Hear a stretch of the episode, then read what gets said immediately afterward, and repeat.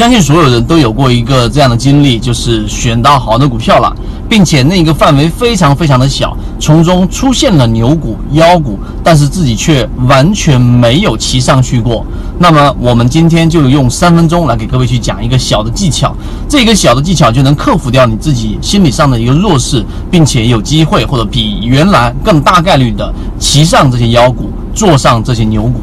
首先，我们来说妖股，它一定有一个特点，它就是一定不是在你的最密集的视野范围之内，然后突然之间启动。这个我们之前讲最近的春金工，然后再往前推，我们说的华人药业、东信和平等等，都是短期内涨了6%、70%甚至100%多的一个个股。那为什么在自选板块当中，我们的圈子当中？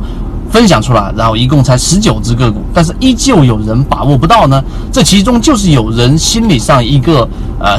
的一个弱势，就是当你选中的个股当中出现一只牛股，或者牛股刚刚出现一个苗头，第一个板、第二个板的时候，你没有把握进去，你的心理上会让你去寻求更安全的类似的个股，于是你就会从你的自选板块当中，或者从你关注的范围当中去找到一只或者两只更加低位的没有启动的，然后我会买这样的个股比较安全。这是人性当中畏惧风险、讨厌风险、厌恶风险的特点之一。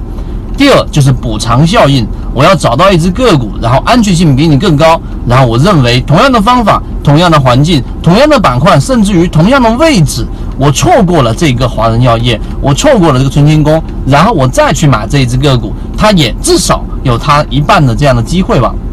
但事实上往往事与愿违，也就大部分情况之下，只要你这样买进去了，那基本上你都是没有办法再坐上妖股了。而前面那一只妖股，我们最近讲的这一个春金工，那就快速的第一个板你不上，第二个板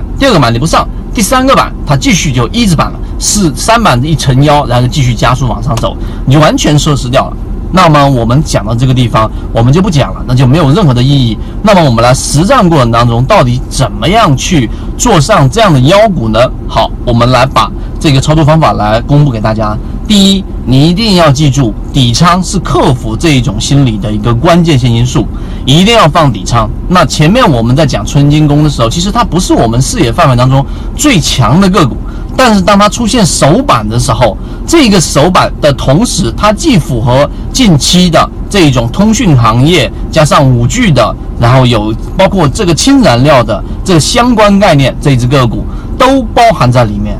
并且同期自选板块当中也有1只到2只也同步的涨停了。那么这种情况之下，当你看好一只个股，又属于中低位，又出现过超跌，从高位下来已经跌幅超过50%的时候，第一个板你就要想办法先进去一个底仓。当然，这个第一个板如果说你没进去的时候，第二个板的时候你就要看第二天的开盘价。第二天如果是高开2个点以上的，那么就非常值得你要做一个底仓了。有人说我会不会吃一个天地板，我会不会就出现一个比较大的一个跌幅，都没有关系。你哪怕只买一个1/20的仓位，甚至于1/10的仓位，和你完全在局外在看这只个股是有天壤之别的。当你有了底仓之后，举个例子，第二板的时候，它出现了一个缩量的涨停板，这个时候就相当于是锁定筹码了。那么这个时候你就可以把仓位给加重。相反的，如果你没有建有这个底仓的情况之下，你几乎就等于错过这只个股了，因为2板之后的3板是最难进去的，也是最难有